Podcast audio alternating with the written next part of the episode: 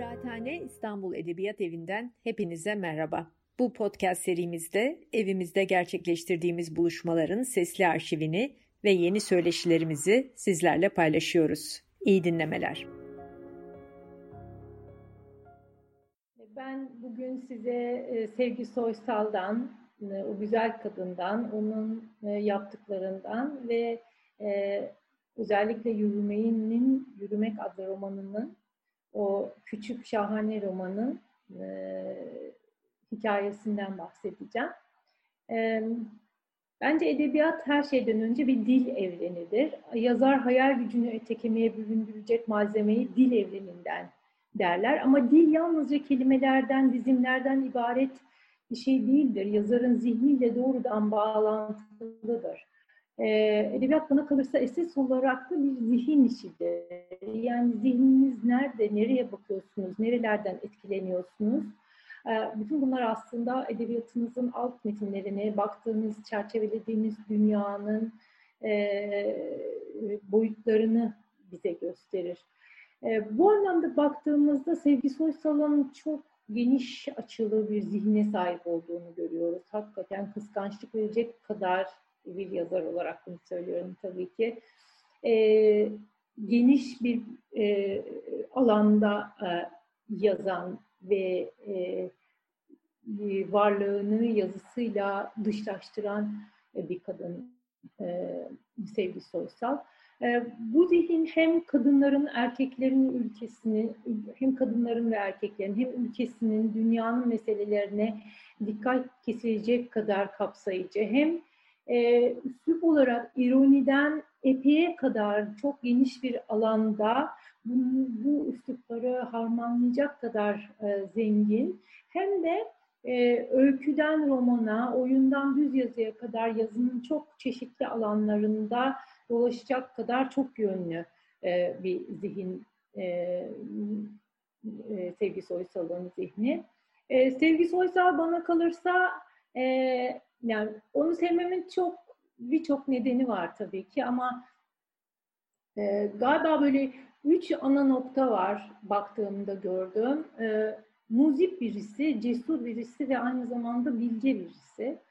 Muzip çünkü en ağır meseleleri bile ele alırken bütün doğallığıyla bir gülümseme ve göz kırpma katı veriyor ortaya, yerleştiriveriyor araya. O çok e, beni etkiliyor ve giderek doğrusunu isterseniz böylesine esnek bir zihin, böylesine muzip bir bakış açısı edebiyatta e, azalıyor ne yazık ki. E, böyle bir karanlık atmosferler hep hakim oluyor. O yüzden de e, çok kıymetli buluyorum e, e, sevgi sosyal edebiyatının bu yanını ve aynı zamanda kendime de yakın buluyorum.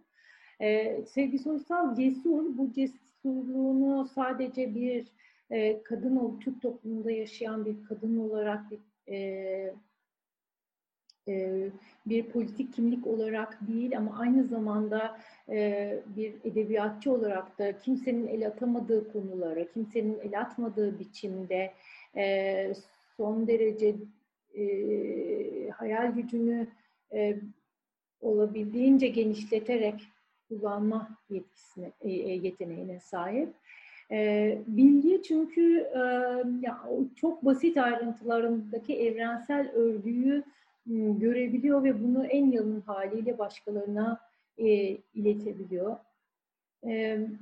Sevgi Soysal'ın yaşadığı yıllar 70'li yıllar. 70'li yılların aslında ilginç bir pozisyonu var. Çünkü bir yandan gayet sert işte Türkiye'de e, bir e, askeri darbenin yaşandığı, baskının, zulmün e, çok şiddetle e, toplumda hissedildiği zaman ama diğer yandan da dünyada gelişen bir 68 e, rüzgarı var ve o 68 rüzgarı e, bu e, karanlık ortamda zihinlerde e, ferahlatıcı bir yel gibi esiyor ve bir yandan işte emperyalizm, sosyalizm, devrim ihtimalleri konuşulur ve tartışılırken diğer yandan işte feminizm, cinsel özgürlük, kadın sorunları gibi konular tartışılmaya başlanıyor.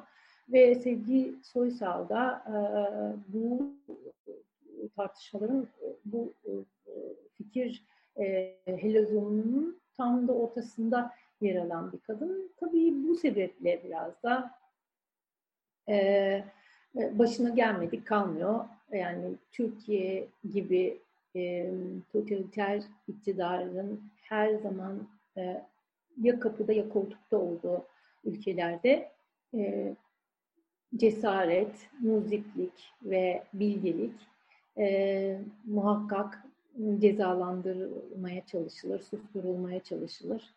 E, nitekim Sevgi Soysal'ın da başına bunlar geliyor. Kovuşturmaya uğruyor, e, hapis yatıyor vesaire. E, Sevgi Soysal'ın e, yani ben, ben Sevgi Soysal'la tanıştığım zaman e, ben de 12 Eylül zulmünü yaşamış birisiydim. E, işte cezaevine girip çıkmıştım siyasi sebeplerle ve dolayısıyla ilk e, sarıldığım kitap bir kadın olarak başka bir cezaevindeki anılarını yazmış olan Sevgi Soysal'ın e, Yıldırım Bölge Kadınlar Koğuşu adlı kitabıydı. E, o güne kadar da daha ağırlıklı olarak e, Sevgi Soysal'la ilgili olarak işte e, Yenişehir'de bir öğle vakti, Kadın Yıldırım Bölge Kadınlar Koğuşu dediğim gibi Barış adlı çocuk kitapları daha ağırlıklı olarak ön plandaydı. Çünkü işte sosyalizmin, e, devrim ihtimallerinin, e, solculuğun, toplumsalcılığın, e, aynı zamanda sanatta e, toplumculuğun tartışıldığı, gündemde olduğu e, dönemlerdi. E, ama daha sonra e, diğer kitaplarını okudum. Tanteroza'yı, Yürümeyi, e, e, Tutkulu Perçemi okudum ve Sevgi Soysal'ın çok bambaşka yönleriyle tanıştı, tanıştım. Yani e, aslında empati bakımından, kendime benzetme ve kendi hikayemi arama bakımından e, ilk e, saydığım kitapları yani Yenişehir'de bir ölü vakti, Yıldırım Bölge Kadınlar Koğuşu beni etkilemiş olsa bile e, sonrasında okuduğum e, Tante Rosa, Tutkulu Perçem ve özellikle Yürümek aslında bir insanın hayal dünyasının ve yazı dilinin, cümlelerinin nereye kadar derinleşebileceği ve e, nelerin nasıl anlatılabileceği konusunda inanılmaz bir ufuk açmıştı e, önünde. E, dolayısıyla onlar ayrıca kıymetlidir. E, bana kalırsa her yazarın bir miktar hakikati dile getirme arzusu vardır. En fantastik romanlarda bile aslında çağa dair, insana dair bir bilginin, bir sezginin taşıyıcısı olma içgüdüsü bulunur her yazarda. Ama hakikat yekpare bir bütün değildir, parçalıdır, e, karanlık gölgeler vardır, bölgeler vardır. İşte bana kalırsa edebiyat hakikati bir araya getiren toplamdaki karanlık unsurları bulma sanatıdır ve bu anlamda baktığımızda Sevgi Soysal'ın tam da oralara doğru, insanın en karanlık noktalarına doğru, işte ya da toplumca karartılmak istenen noktalara doğru baktığını e, görüyoruz. E, aynı zamanda en çok eleştirilen yanı da ve e, başına işler açan yanı da bence bu kısmı oldu sevgi, bu yanı oldu sevgi Soysal'ın.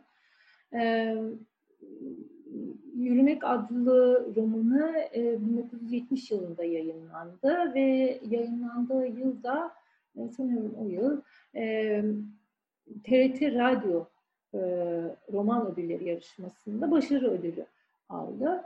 E, ve arkasından da aynı yıl müstehcen olduğu gerekçesiyle toplatıldı. Hakkında kovuşturma açıldı ve e, kitabın tekrar okurlarla buluşması için dört yıl, dört koca yılın e, geçmesi gerekti. Gülten Akın yürümekten söz ederken Türk romanında ilk kez bu kadar yüzüpek bir e, roman belirdiğini e, söyler.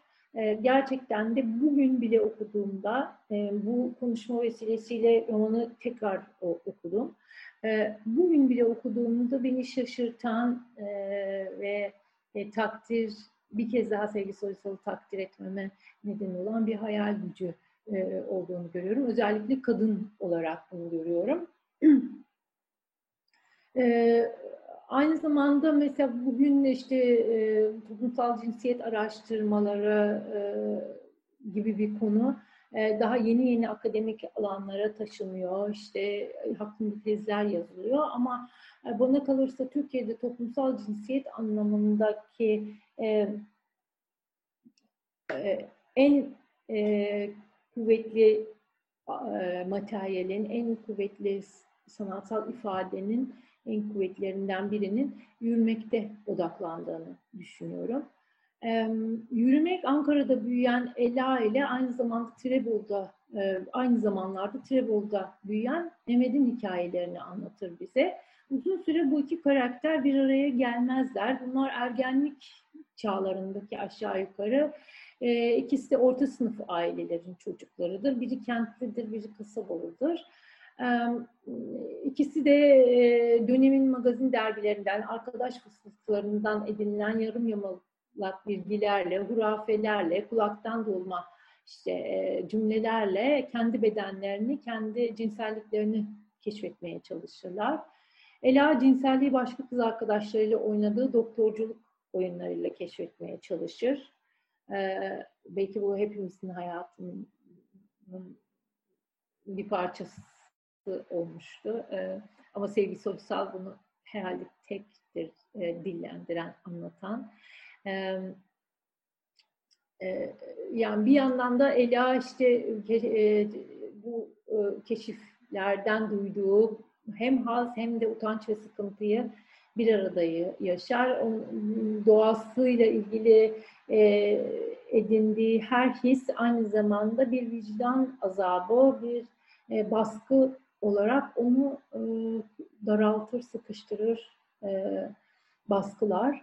Öte yandan Mehmet de bir erkek olarak, bir kasabalı erkek olarak e, başka bir şekilde ama aynı e, sıkıntı ve aynı çemberin içindedir. Onda da işte e, toplumsal baskı olarak e, işte e, genel eve gitmesi, işte e, cinsel deneyimini ne zaman nasıl yaşayacağı, ne kadar başarılı olacağı vesaire gibi e, ruhunu kalınlaştıran, ağırlaştıran e, mevzuların arasındadır. Ee, Sevgi Soysal Ela'yı anlatırken onun kız arkadaşı Şenel'le oynadığı cinsel oyunları tasvir edecektir. Mehmet'in erkek dünyasını tasvir ederken bir eşekle cinsel ilişki kuran ergen muhabbetini e, konu edecektir. Yani bu kadar cesur ve aynı zamanda da gerçekçidir. E, sosyal toplumsal ön kabullerle zedelenmiş bu iki e, yaralı ruh gün birinde bir araya gelir. E, tabii ki e, yani bütün o Türk filmleri ve işte Hollywood geleneğinden e, gelme beklentilerle işte ikisinin e, bir ilişki yaşayacağını e, düşünürsünüz ama öyle olmaz. Evet bir bir, bir, bir tür bir ilişki olur ama o hiç de e, böyle klasik standart bir ilişki değildir. Aslında e, e, eksikli, inişli çıkışlı, e, e, kapalı, e, kendini tekrar eden e, bir e, birlikteliğin sıkıcı çemberinin oluştuğunu görürüz. Bu biraz da büyük ihtimalle işte üç kez Sevgi Soysal sanıyorum evlendi ve boşandı. E, kendi ilişkilerinde de yaşadığı e, bir çemberin e, ifadesi olmalı diye düşünüyorum. Ya da onun izlerini taşı, taşı, taşıdığını tahmin ediyorum. Um, yürümeyin, yürümek e, tabii yani çok uzun üzerine konuşulabilecek, tartışılabilecek bir kitap. Çok küçücük bir kitap. Şöyle şurada e, var. E, minicik bir kitap. E, bakalım kaç sayfaymış? 150 sayfa civarında. Ama e, çok güçlü. Hakikaten böyle bugün bile insanı sarsan bir kitap. E, yani niye o zaman bu küçücük kitapla bu kadar uğraştıklarını aslında insan tahmin edebiliyor. Çünkü e, burada müthiş bir cesaret, söz söyleme kabiliyeti ve insana dair hep gizlenip saklanmaya çalışılan, baskılanmaya çalışılan hakikatlerin e, çok açık, çok aleni, çok sade bir şekilde ifadesi e, var. E, e, soysal e, cesaretiyle, zerafetiyle bizim kuşağı çok güçlü bir şekilde etkiledi. Benim de edebiyata yönelmemde, e, yazma ihtimalimin belirmesinde ve yönümü bulmamda çok etkili olmuş bir e, e kişidir. E, o yüzden de ben böyle e, aslında e, başka yazar, sevdiğim yazarlar hakkında konuşurken hep bir yandan da bir utanma hissi duyarım. Çünkü e, sözü hep onlara bırakmak isterim. Ben onları dinlemek isterim daha çok.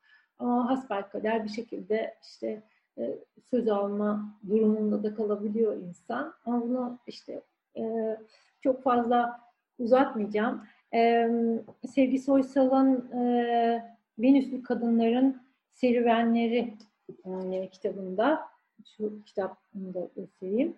E, yer alan bir makalesi var. Bu makale e, başlığı bir romanın hatıratı, yürümek. E, yürümenin başına gelenleri, e, sansür, nasıl sansüre uğradığını, kendi hislerini e, muazzam bir dille anlatıyor. Sevgi Soysal'ın Bir Romanın Hatıratı, Yürümek adlı makalesini okumak istiyorum. Şöyle başlıyor. Seviyordum yürümek sözcüğünü. İlerlemeyi, değişimi, durdurulamaz oluşumları gözlemeyi. Kavradıklarını, belki özümleme zorluğundan usanlardandım. Oturmuş, ufak bir roman yazmıştım. Her attığı adımı ilerlemek sanan, bu nedenle biraz erken ve çabuk yorulan bir kadının, yanlışlara yanlış ad koya koya vardığı labirent içinde, duyduğu kaçınılmaz bunalımları belirli ve sağlıklı kurallar içinde değişen doğayı, sağlam durumlar ortasındaki bireysel çırpınışların anlamsızlığını, o zamanlar bildiğimi ve anlatmak istediğim daha birkaç şeyi sığdırmıştım bu kitaba. Sığdırmak istemiştim. Ela'nın onu bıraktığım yürümek noktasında ilerlemenin gerçek anlamını kavrayacağını umarak. Böyle işte. Ela kendisinden beklenen bir yana atabileceği adımları ata dursun, saf dil geçmişi umumun ahlak ve edebini fena halde rencide etmesin mi? Ama Ela ne de olsa bir roman kahramanıdır. Yürümek romanın yüz kızartıcılığından sorumlu tutulamaz. Kim sorumlu tutacak peki koskoca Türk toplumunun genel ahlak ve adabından? Zaman o zamandı. Pek çok suçlu ihbar edili, ediliverirdi hemen. Bir kez TRT e, suçluydu. Bu romana ödül vererek ve memleketi 12 kıyısına getirerek. Bir de suçlu namuslu aile kadınları yerine Ela adlı bir hayasızın evrak metrukesini dile getiren, hem TRT'de çalışıp hem ödül alarak TRT'yi iki kez 12 Mart'a getiren, en kötüsü şimdi, Türk erkekleri arasında eşeklerle söylemesi ayıp şeyler yapanlar olduğunu yazmaktan hicap duymayan roman yazarı kadın da aslında suçlu. TRT ödüllerinin sorumluları suça teşvikten yargılana dursunlar. TRT içinde onu asla 12 Mart'a getirmemiş masumlar da vardı. Genel ahlak ve adaba son derece düşkün, 12 Mart suçlularıyla aynı çatı altında bulunmaktan bedbahtlık duyan ve Türk erkekleri arasında eşeklere söylemesi ayıp şeyler yapanlar olabileceği iftirasını şiddetle reddedenler. Bunlar kendilerini ve kurumlarını bu lekeden temizlemeliydiler. Aklanma çabaları iki koldan yürütüldü. Bir TRT içi, iki TRT dışı. Önce bir tamim yayınlandı. Sayı 005 7 0 11 45. Konu Yürümek adlı roman hakkında. 3-5-1971. Çok acele. Sevgi Sabuncu'nun yazdığı Yürümek adlı roman incelenmiş ve mevcut ahlak kurallarımıza aykırı bir kamu teşekkülü olan TRT mikrofonlarından yayını uygunsuz görülmüştür. Her ne şekil ve suretle olursa olsun radyolarımızdan yayınlanmasına, yayınlanması hususuna dikkatinizi, yayınlanmaması hususuna dikkatinizi rica ederim. Genel Müdür Dağıtım, Program Etüt ve Planlama Daire Başkanlığı, Ankara Radyosu, İstanbul Radyosu.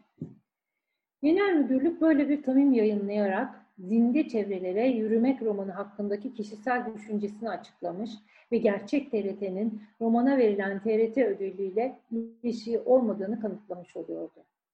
Bu tamimin de uygulamada bazı faydaları da oldu. Israrla yürümek sözcüğünü kullanan bir programcının programı sansür edildi. Peki ama romancı ne olacaktı? O elini kolunu sallayarak yeni romanlarını yazacaktı. TRT'yi yeniden 12 Mart'a mı getirecekti? İşte TRT dışı çabalar bundan sonra yoğunlaştı. Büyük Millet Meclisi'nde TRT bütçesi görüşülürken bu fırsat değerlendirildi. TRT bütçesini eleştirecek değerli milletvekillerine eleştirilerinin daha bilimsel olması için Yürümek romanı el altından sunuldu. İşte böylece Yürümek romanı TRT bütçe müzakerelerine ışık tutucu belgesel niteliğini kazandı. Milletvekilleri yürümekten parçalar okuyarak bütçe eleştirilerini belgelediler. Ne boyutlar kazanıverdi romanın bir sayfası. Bütçeler eleştiriyor, memleketi uçuruma getirenlerin iddianamesi oluveriyordu. Yürümek romanın yayalıktan çoktan kurtulmuştu artık. Motorize olmuştu. Tank olmuştu. Her coğrafyada akıl, akıl almaz bir hızla ilerleyen bir tank. TRT bütçesi gibi önemli bir konuda birkaç sayfayla yetinmeyecek kadar titiz olan komisyon üyeleri resmi bir yazıyla TRT'ye başvurdular ve kitabın bütün komisyon üyelerine dağıtılmasını istediler. İç düşmanlarından temizlenmek için bu önemli belgeyi röportör milletvekillerinin hizmetine sunmuş olan yetkililer, adı geçen romanın TRT yayını olmadığı gibi baştan e, savucu bir karşılıkta bulunamazlardı. Kitap satın alma komisyonundan karar çıkarıldı ve gerekli sayıda yürümek romanı yayın evinden satın alındı. Artık TRT bütçe görüşmeleri selamete çıkmıştı. Milletvekillerine gerekli el kitabı olan e, Yürümek romanı dağıtılmıştı. Ah nasıl bir roman yazmıştım ben. Artık benim hakimiyetimden çoktan sıyrılmış olan romanım nerelere ışınlamıyordu ki beni? Bütçe müzakerelerine, oradan basına ve te, e, teeddüpten teeddübe düşen sosyete salonlarına. Yine meclise ve bütçe müzakerelerinin en tetiz ve dikkatli üyesi kitabın kapağında önemli bir delil yakaladı. Bir fotoğrafımın negatifinin basılı olduğu kapakta. Ah nasıl söylemeli, nasıl anlatmalı? Çoktan sözümü dinlemez olmuştu romanım. Oradan oraya ışınlayıp duruyordu beni. Önce Türkiye radyolarına, sonra Büyük Millet Meclisi'ne, sonra basına ışınlıyor yüz kızartıcı görüntümü. Nankör roman. Volkanlarla işbirliği yapıyordu romanım. Kapağında bir, bir erkek cins, cinsiyet organı varmış gibi yapıyordu. Titiz milletvekillerinin gözüne böyle bir şey gösteriyordu. Romanımın kapağında keşfedilen falus, heyecan, tiksinti ve nefret uyandırmıştı. Sözü birbirlerinin ağzından alan milletvekilleri Kosova'dan, Malazgirt'ten, Sakarya'dan ecdatlarının tarihe yazdığı şanlı sayfalardan söz ettiler. Niçin mi? Bu sayfalarda Yürümek romanının bir iki sayfasını ve kapağını kıyaslamak için. Sonra karılarından, bacılarından, kızlarından bu romanı nereye saklayacaklarını bilemedikleri için. Ah, yürümek derken durmak bilmiyordu hain roman. Tekmil bacılara, namuslu ev hanımlarına ve aile kızlarına ışınlıyordu yüz kızartıcı kapağını. Yapacak bir şey yoktu benim için gerçekten. Süklüm püklüm, evden işe, işten eve gitmekten başka. Ama kurtulamıyordum romanından. Bir akşamüstü evime doğru herhangi asla roman kahramanı yazmamış bir memure gidip dön gibi dönerken bahçe duvarına kümelenmiş kopiller bağırdılar arkamdan. Yürümek, Sevgi sayı, Sabuncu, yürümek. Yok yazıldığı gibi değildir bu roman artık.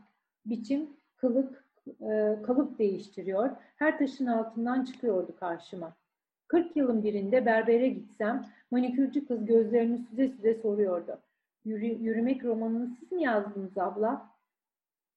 Sonra hiç roman okumadıklarını pek iyi tahmin edebileceğim kişiler aşk ol bana romanından vermezsen bozulurum diye sırnaşı veriyorlardı. Hiçbir ananın oğlunu alamayacağı, hiçbir kendini bilen hanımefendinin ahbaplık etmeyeceği, hiçbir ciddi ve güvenilir kurumun iş vermeyeceği, hiçbir bankanın kredi vermeyeceği, hiçbir bonosunun kırılmayacağı, hiçbir nikaha şahit olmayacak, Hiçbir senede kefil olamayacak biri kılacaktır romanın beni. Adını yürümek kor musun? İlerlemenin kurallarından söz eder misin? Al sana akıl almaz bir deli kovuşturması. Al sana akıl almaz bir deli koşturması.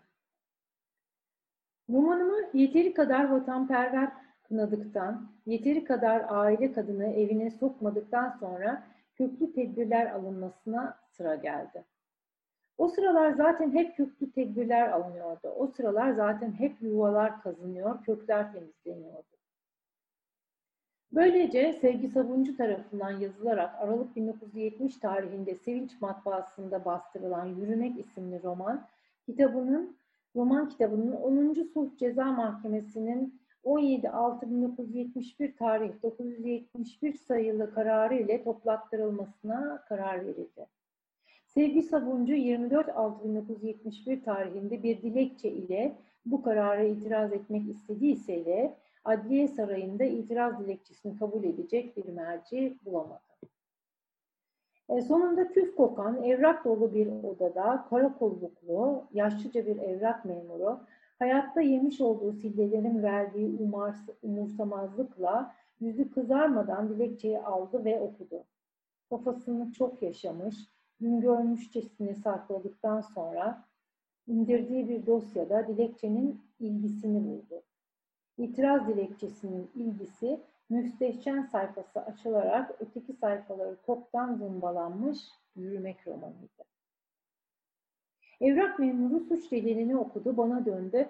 Kızım doğru yazmışsın ama keşke yazmasaydın. Bu adamlar cahildir, anlamazlar.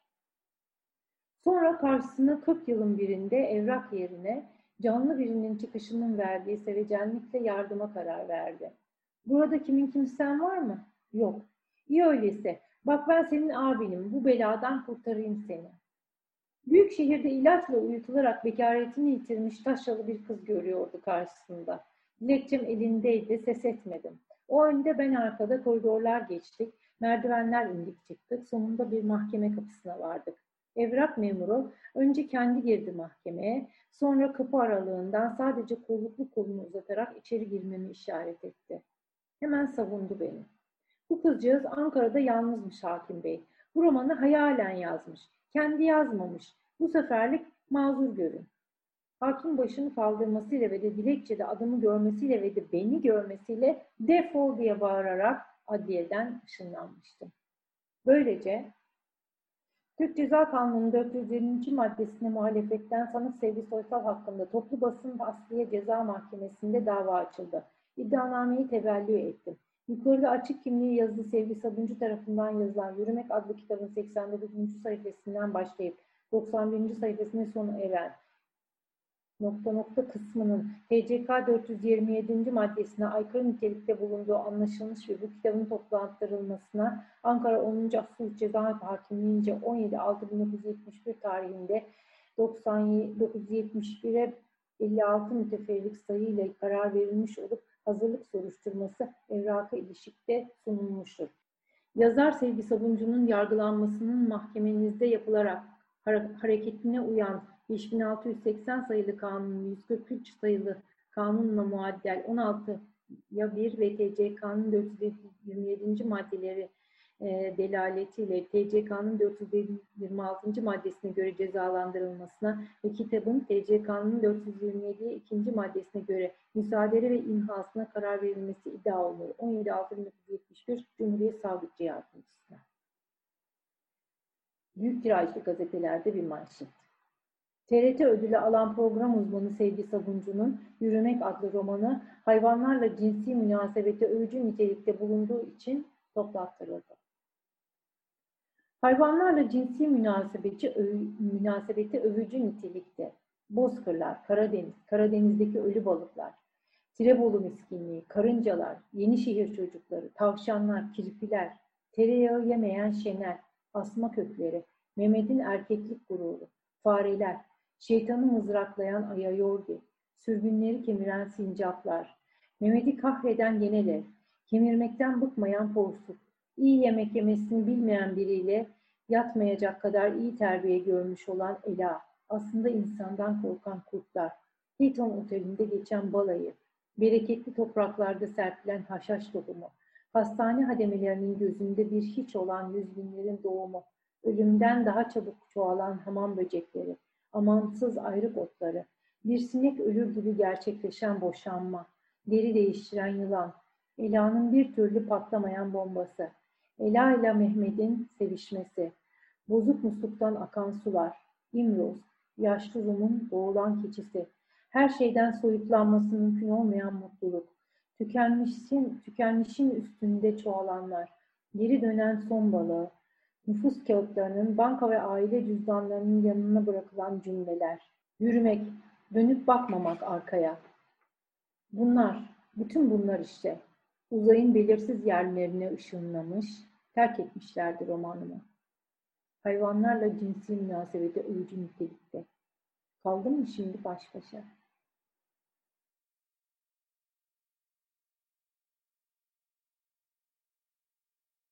12 Eylül e, toplumun üzerine kopkoyu bir şal gibi çöktüğü e, dönemde e, Can Yücel birazdan bir örneğiyle de bahsetmek isteyeceğim.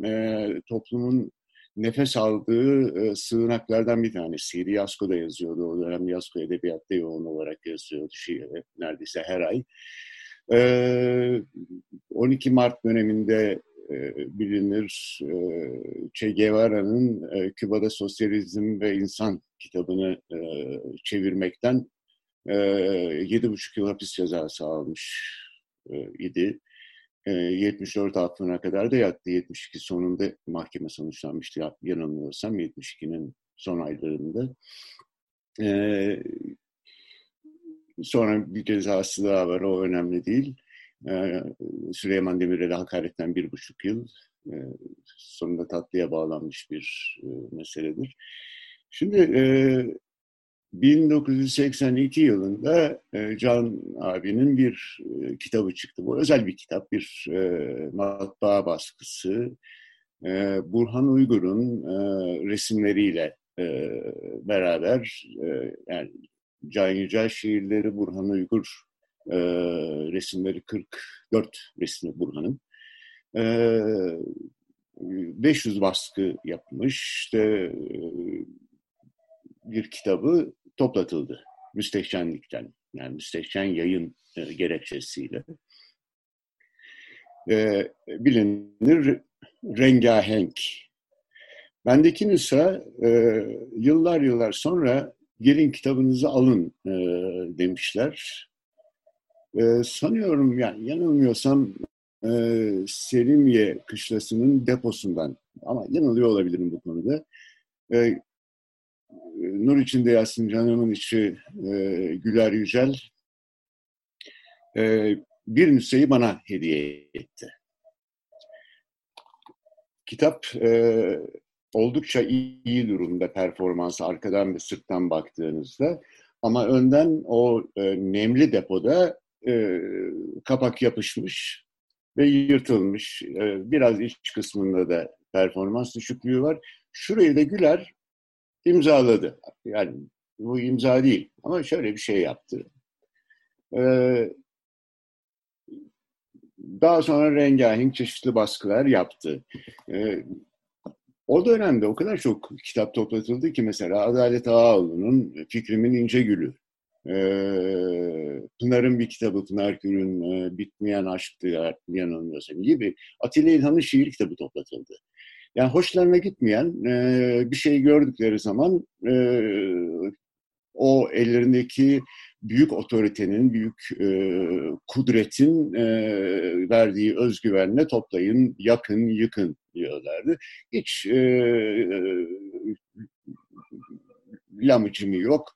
Bütün hayatımızda böyle geçti. Bakın e, bugün e, kütüphanede şu kitabı buldum. 1976 baskısı Türkiye Yazarlar Sendikası toplatılan kitaplardan seçmeler yap diye bir kitap basmış. E, bütün hayatımız böyle geçti. Sansürle, e, yasakla, e, hapishaneyle, e, efendime söyleyeyim, e, otosansür denilen o baş belasından kendimizi sakınma çabasıyla En büyük tehlikedir çünkü otosansür.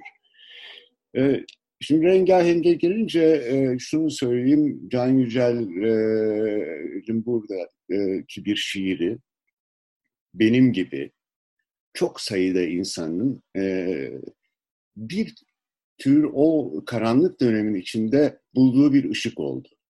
Bir ismi daha anmak isterim. Onat Kutlar düzenli olarak mektup yazardı Milliyet Sanat Dergisi'nde.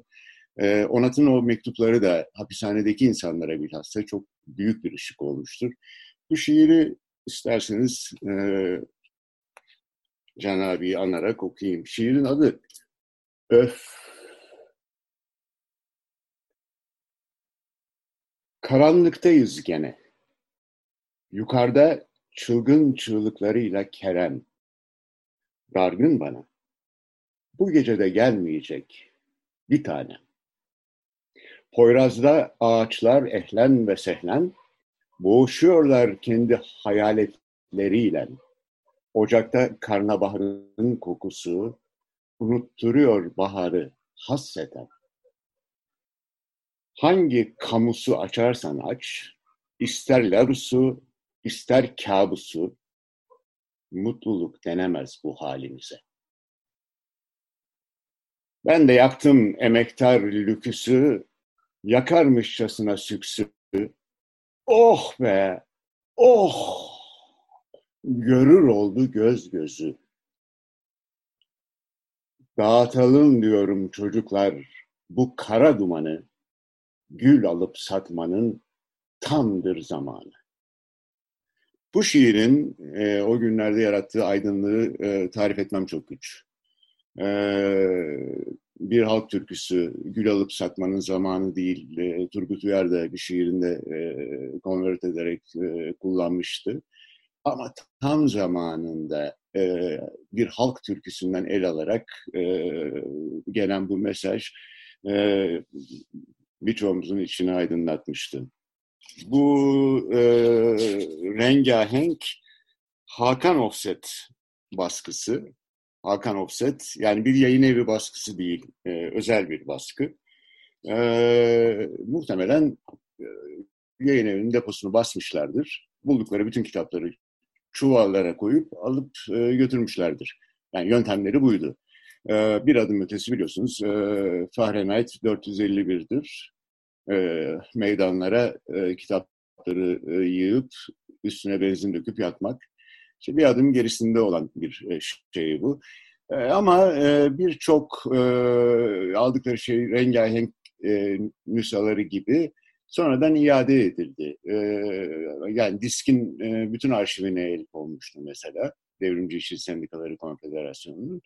E, tamamı geri verildi. Hatta geri verilirken e, çuvallar karışmış. E, birinci şubenin kendi arşivinden de e, çuvallar çıkmıştı ar arada. E, yani bu e, dönemsel e, dönemsel faşizm miydi? E, sürekli faşizmle arasında e, niteliksel olmasa da bir fark vardır dönemsel faşizmin. Çok iyi hatırlamıyorum ama e, genel olarak şöyle oluyor. Buluyorlar sizi, gelin kitaplarınızı alın, gelin e, çuvallarınızı alın, arşivinizi alın, götürün diyorlar. Genel olarak böyle işliyor mekanizma. E, çünkü öyle ağır e, bir faşizmin içinden 350 kitap kaptırarak ya da 400 kitap kaptırarak çıkmış olmayı insanlar kar bile sayabilirler. Yani 50 insanın idam edildiği bir süreçten bahsediyoruz. 600 bin insanın tutuklandığı, gözaltına alındığı, işkenceden geçtiği, akıl almaz işkencelerin yapıldığı bir dönemden bahsediyoruz. O dönemin içerisinde bir kitabın nüshalarını kaptırmak çok da önemli olmayabiliyor. Ama o kadar çok kitap toplatılıyordu ki yani uzun uzun listeler halinde kitap toplatılıyordu. Yani şeydi, vakayı adiyedendi. 12 Eylül'de e, basının da e, içinde olduğu e, durum çok e, şeydi. E, yani bir e, yüzbaşı bir e, teğmen telefon eder. Şu haberi çıkartın girmeyin der. Filan. Cumhuriyet Gazetesi'nde e, defaten olmuştu. E, beyaz sütunlar, beyaz sayfa e, yani e, o bir direniş. Senin çıkart dediğini çıkarttım ama yerine bir şey koymadım. Sen de bil ki e, bu sansürünü protesto ediyorum e, gibi. E, vakayı adiyeden de e, böyle şeyler. E, kitabın e, toplatılma nedeni hangi şiirdi bilmiyorum ama e, şimdi bulabilir miyim bu şeyin içerisinde bir bakayım. E, yine Yasko Edebiyat'ta çıkan ve bu kitapta olan bir şiir vardı. Kibar Hırsızın Türküsü. Aslında bir politik e, şiir şahikasıdır. Kibar Hırsızın Türküsü. Anamın ipiyle indim gökdelen damınızdan, kelebek gibi girdim kelebek camınızdan, taksinize, mülkünüze, dairenize, heceleyerek üzerinde ayak ve el uçlarımın, belledim seyyarenizi ve kelimelerinizi, gözlerinize baktım, mukaddes ciltlerinize, büfelerinize vesairenize, şiir fenerimle de baktım son çığlık, Aşk yokmuş sizde beş paralık. Gidiyorum ben boş çakallar. Sıçmışım ortalık yerinize. Kıçımın fosforuyla aydınlanın siz artık. Sanıyorum yani ya, ben, bu şiir mesela şeyden bir tanesiydi. E, kitabın müsteşenlikten toplatılma nedenlerinden bir tanesiydi diye hatırlıyorum. Şimdi bu kitabın toplandığı zaman daha e, şeyin darbe e, satma elinden çıkılmadığı dönem. E, ama ondan sonra 83 seçimleriyle birlikte bir e, sivilleşme dönemi oldu. O dönemde de e, bir yasa çıkarttı Anavatan hükümeti. E, müsteşen yayınlarla ilgili hatırlarsanız bir sürü dergi poşete girmişti. Ve yani müsteşen yayından bir sürü dava açıldı filan. Yani o bir tür e, darbenin sivil sürekliliği idi. Götümser diye bir şiiri vardı. Yani bu kitapta. Gün gidiyor limoni, bana kalsa da nezle, sümüklü deniziyle, bulut mendilleriyle hapşırdı hapşıracak burnu morarmış kıble. Yaşayacağız demek ki eyyam daha böyle. Dün gidiyor limoni mükedder filleriyle. Evet, e, o kadar e, hayat dolu bir adamdan bahsettik ki e, kötümser demeye dili varmamış, götümser demiş bir büyük şair e, 12 Eylül'e inat, e, faşizme inat yaşamış e, ve e, hayatının her bir anında, o kanserin en son evresinde bile ÖDP'den İzmir milletvekili adayıydı. Kahve kahve dolaşıyordu. O ilerlemiş evrede bile 99 seçimlerinden bahsediyorum. Galiba aynı senede öldü. E, faşizm geçiyor direnenler kalıyor.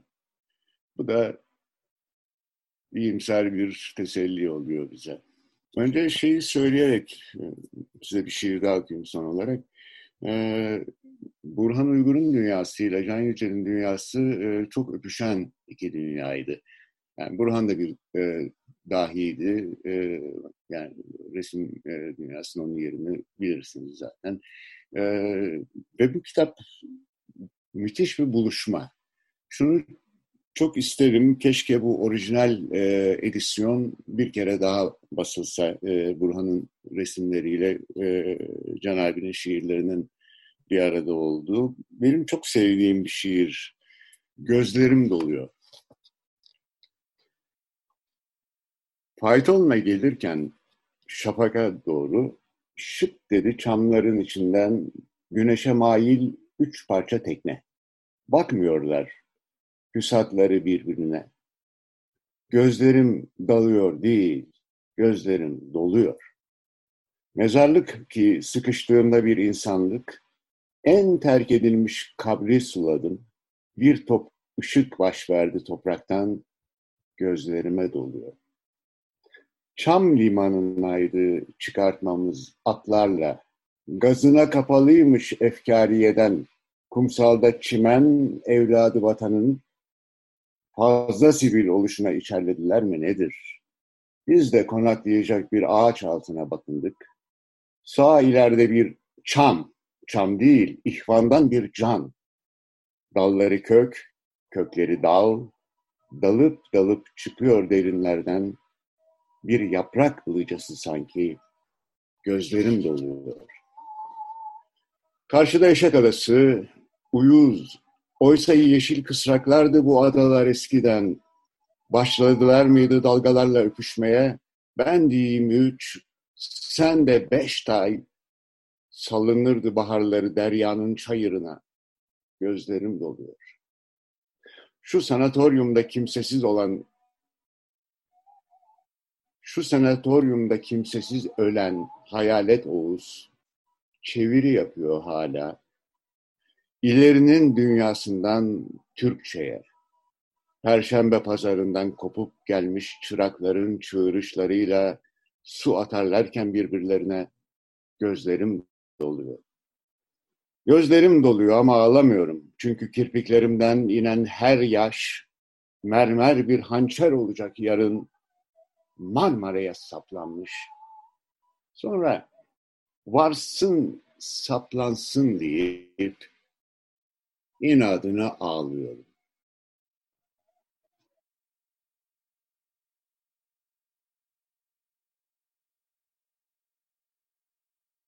E, Guido Soturyu'nun e, kitabı e, bir anlamda e, e, Türkiye ile Yunanistan arasında e, bir barış e, köprüsü e, işlevi gördü diyebilirim.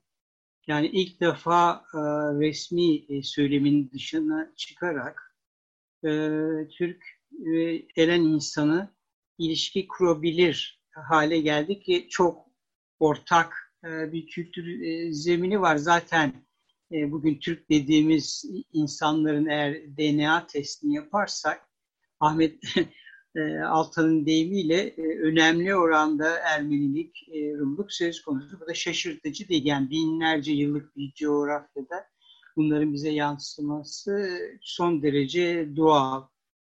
Kitabı harika bir mütercim tercüme etti. Atilla Tokatlı. Onun sayesinde ve bence de iyi yaptı adını değiştirerek. Benden selam söyle Anadolu'ya diye çok sıcak bir şey yaptı. Kanlı topraklardı çünkü orijinal adı.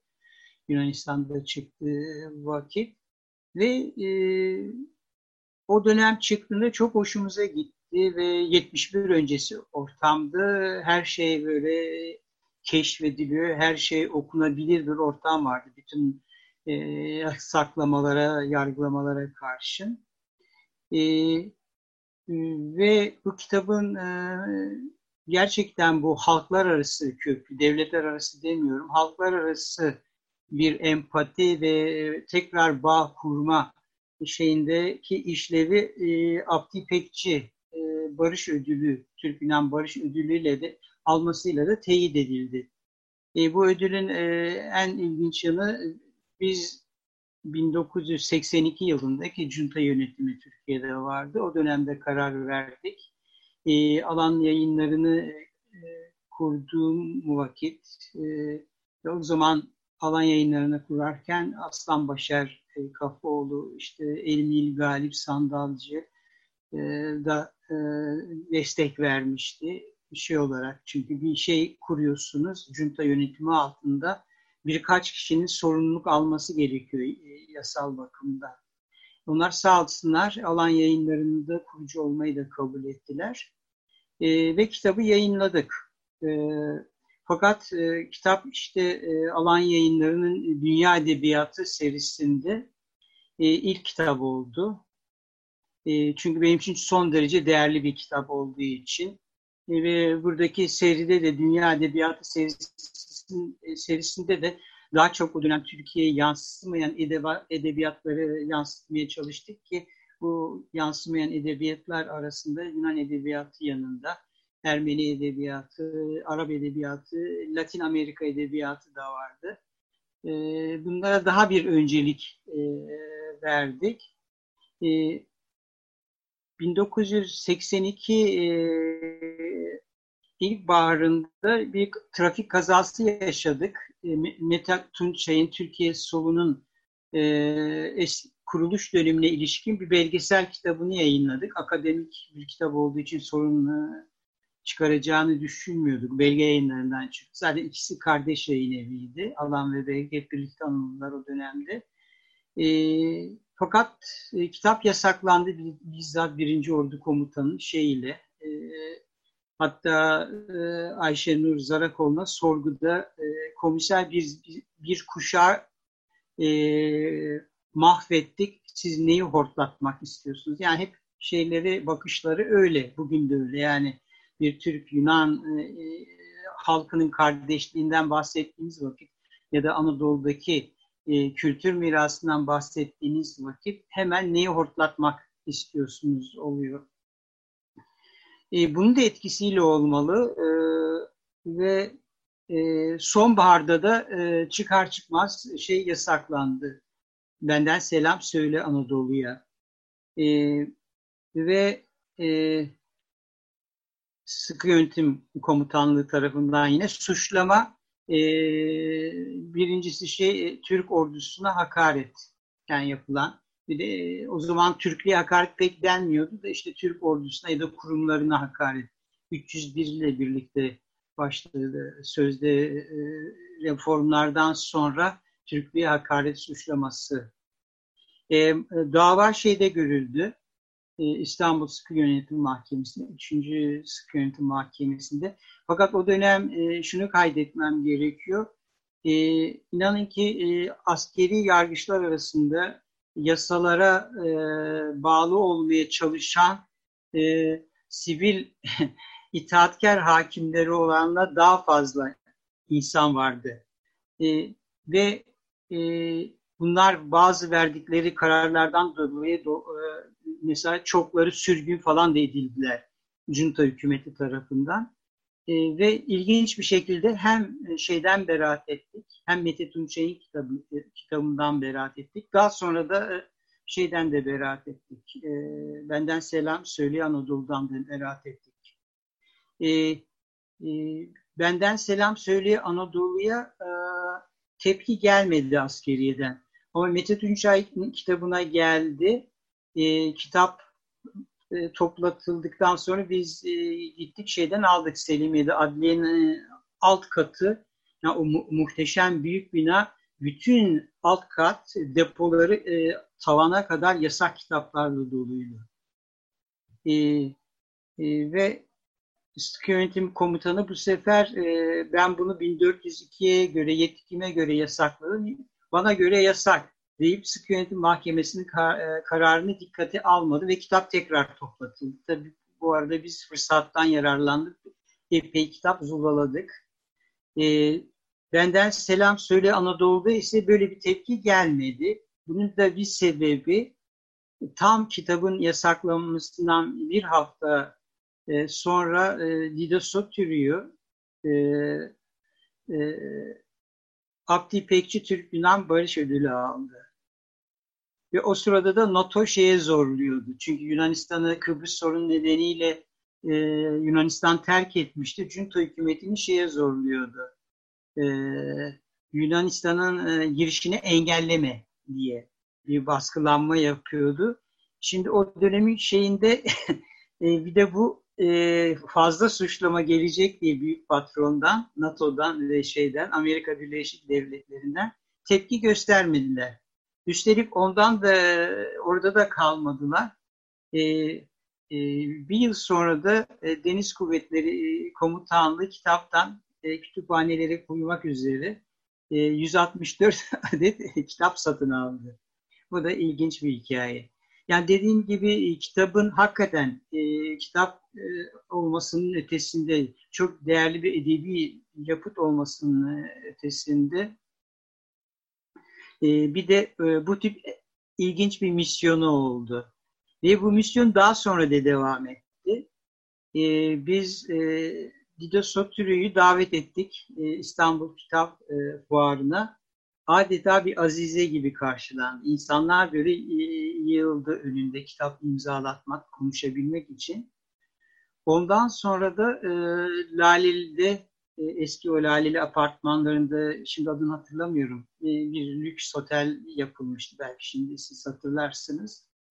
E, o otelde büyük şirketlerden biri resepsiyon verdi e, Dide Soturio adına. Ondan sonra o güzel masasında yine oturdu ve Turgut Özal'ın eşi Semra Özal da o resepsiyona e, etrafında havarileriyle geldi. Ondan sonra biz böyle bakıyoruz Dido Soturu'yu ben, e, Atilla Tokatlı. E, sonra Dido bana dedi ya ben komünist, sen komünist. Atilla komünist burada ne işimiz var diye. çünkü bütün o iş çevreleri, çünkü Türkiye ile Yunanistan arasında ticaret yeniden canlandırılmak istiyor. Neoliberal dönem falan. Sonra bir defa daha geldi. E, ve benim tabii en mutlu olduğum şeylerden biri İstanbul dışında Atina'da da buluştuk Dida Soturu'yla. Ondan sonra onun Buyruk adlı romanını da yayınladık. O da Yunanistan'daki o aşırı antikomünist dönemde bir Yunanlı devrimci sosyalistin idamı ile ilgili bir kitaptı. E, o dönemleri de konuştuk. Bana nasıl e, o dönemler e, duvarlarda kitaplarını yaz hatta bir kitabını sakladığını, ondan sonra yıllar sonra kitabı tesadüfen duvarın içinde bulduğunu e, de anlatmıştı ve e, şeyde manevi evlat edinmişti. O idam edilen e, e, devrimcinin e, oğlunu evlat edinmişti. Zaten onunla ilgili Nazım Hikmet'in de e, çok güzel e, bir şiiri vardır o idam olayıyla ilgili. Bir Ermeni e, arkadaşım vardı müzisyen. Van'da e, bir e, kendisine ev satın almıştı. E, ve ne yapıldı, ne edildi e, e, gitmek zorunda kaldı. Aynı benzeri bir olay e, yine Mardin'de e, yaşandı. E, Sevan Nişanyan e, şey olmadığı halde e, e, Türk, Türkiye Cumhuriyeti yurttaşı olduğu halde ona dar edildi. Yani belli oradaki kaymakamıydı, jandarma komutanı. Tabii bunların hepsi belli bir İslam-Türk sentezi görüşüyle yetişmiş insanlar. Bir şekilde oradan yine uzaklaşıldı. Neyse ki Aziz Nesin, oğlu Ali Nesin orada matematik e, köyünü devam etti. O da şimdi şeyden çalışamıyor. E, koronadan e, dolayı çalışamıyor. Tabii bu köprünün kurulmasında Panoyet Abacı gibi e, çevirmenlerin de büyük e, katkısı var. Buyruk kitabını daha nice kitapları Türkçe'ye kazandırdı. Kendisi aynı zamanda Or Orkestra dergisinin e, editörüydü 40 yıl boyunca ki Türkiye'de en uzun çıkan e, klasik e, müzik e, de, e, dergisidir. Yani şey deyince Dido Sopri ve Benden Selam Söyle deyince hakikaten Benden Selam Söyleye bir kitap olmanın ötesinde işlev görmüş e, ve gerçekten barış mesajları e, taşımış, insanlık değerlerini canlandırmış bir kitap. Ve ondan sonra aslında e, biz e, buna devam ettik Mare Nostrum dizisiyle. E, Mare Nostrum dizisinde e, birçok e, 40 dolayında Yunan yazarının e, kitabını e, Türkçe'ye aktardık. Ve bu nedenle ben de onurlandırıldım e, 1999 yılında Dido Soturio gibi e, aktif bekçi barış ödülü alarak. E, dedim demek bir işe yaramış ama yaradı mı yaramadı mı e, tes, e, şu anda e, biraz e, e, şüphedeyim özellikle e, Kariye. Hadi anladık e, Ayasofya. Fakat e, Kariye fazla geldi. E, ki bu daha önce yapıldı. Belki o dönemler e, tepki olsaydı bu olmazdı. İznik'teki Ayasofya e, Kilisesi tamir edildi, cami yapıldı. E, yine bunun e, benzeri e, başka örnekler var. Trabzon, mesela e, Trabzon'daki Ayasofya Kilisesi. Dediğim gibi Mete Tunçay'ın kitabı. Bende şey yasaklandı. Eski sol üzerine yeni bilgiler. O dönemde bir başka kitabımız Alparslan Işıklı'nın Yugoslavya'da öz yönetim şeyi neydi? E, deneyimi üzerine bir akademik kitaptı. O sadece savcılık düzeyinde kaldı. Ama biz de tabii o, olaydan sonra dikkatli olduk. Ee, çok sorun yayın, e, çıkaracak kitaplar yayınlamadık. 1990 yıl, yılına kadar. 1990 e, yılında İsmail Beşikçi'nin e, şeyini yayınladık. E, Devletler Arası Sömürge Kürdistan'ı. O dönem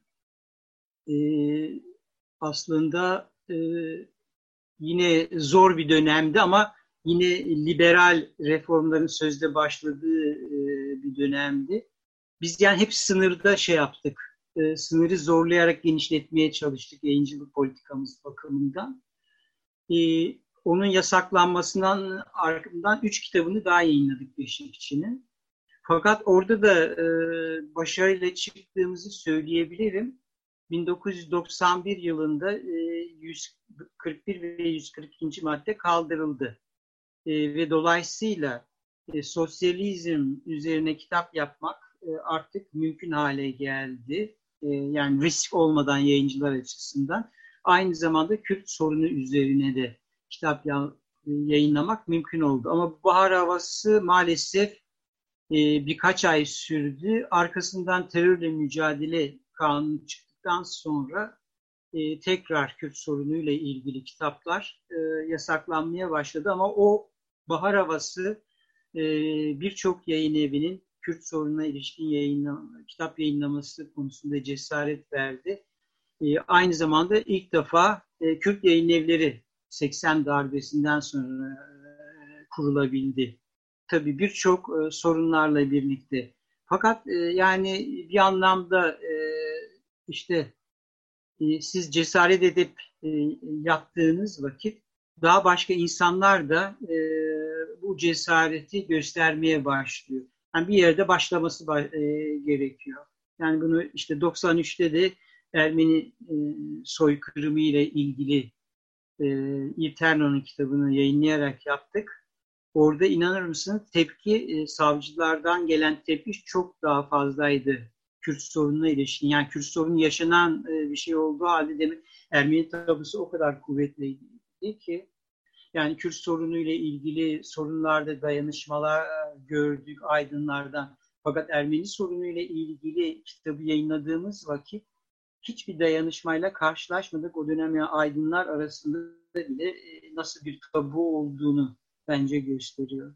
İşte bu kadar rapor yazınca 2015 e, yılında bir de sergi yapmak istedim. E, ve Free World diye bir sergi hazırladım. Yani temel tabu kitaplar, belli seçkiler yapıp Türkiye'de hangi kitaplar daha çok sorun yarattı, yasaklandı diye. E, ondan sonra e, ve bu sergi işte İsveç'te birçok yerde açıldı. E, Stockholm'un birkaç e, kütüphanesinde ve şöyle e, daha sonra sergi işte e, e, Hollanda, e, Almanya'da da açıldı e, ve Frankfurt Kitap Fuarı'nda da 3 yıl boyunca açıldı.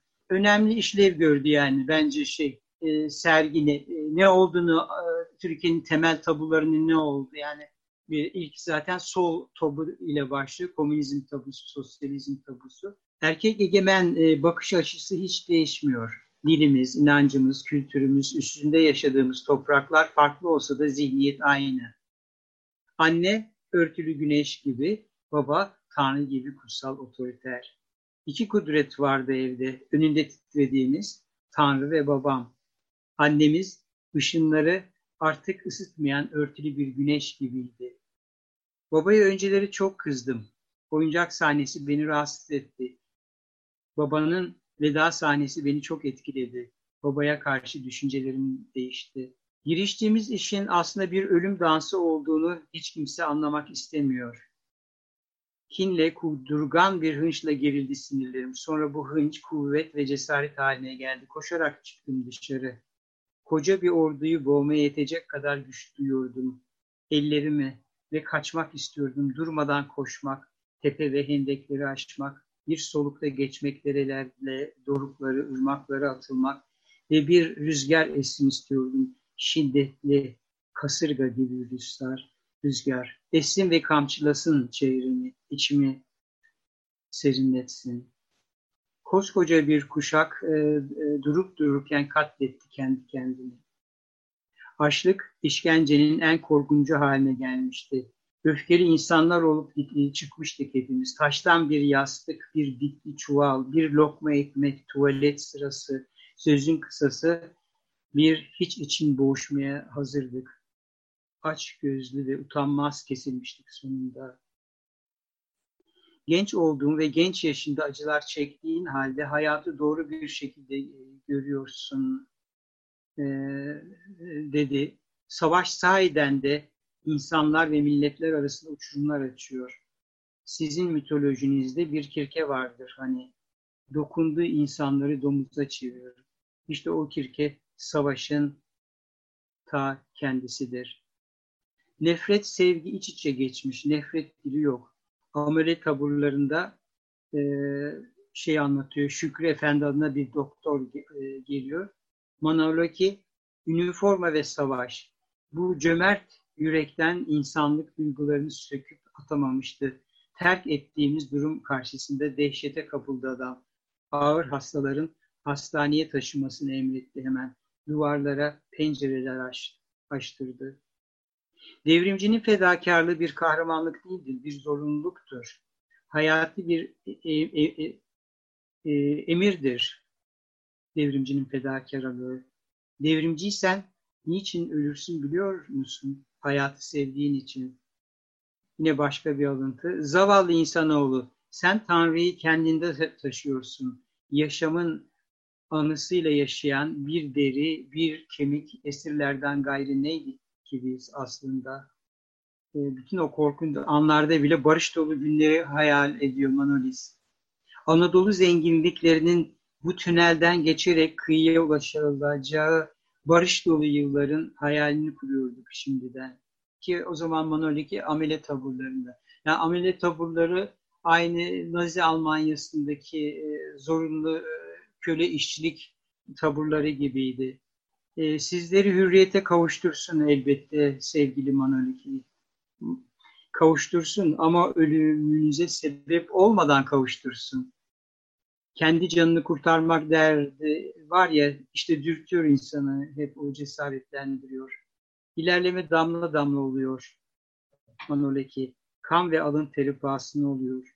Ama düşünmüyorlar ki zamanla o gerileyenlerle doğruluk ilerleyecek. Dünya tersine dönmesi hiçbir zaman. Yarın zihin açıldığında sen de ilkbahar başlayacak görürsün.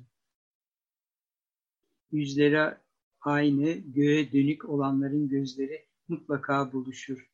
Mutlaka gözlerimiz barışta buluşacak diyor Dido.